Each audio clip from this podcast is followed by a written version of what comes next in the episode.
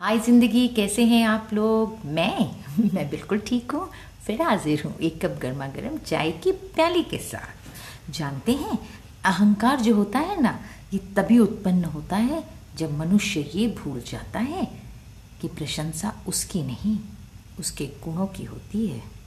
समझ में आया? मुझे ज़रा देर से समझ में आया, पर क्या बात है। इतने सरल शब्दों में कहा गया है। इसलिए मैं क्या कहती हूँ? अपना ख्याल रखिए, अपनों का ख्याल रखिए, हमेशा खुश रहिए और खुशियाँ बिखेरिए। Bye till the next time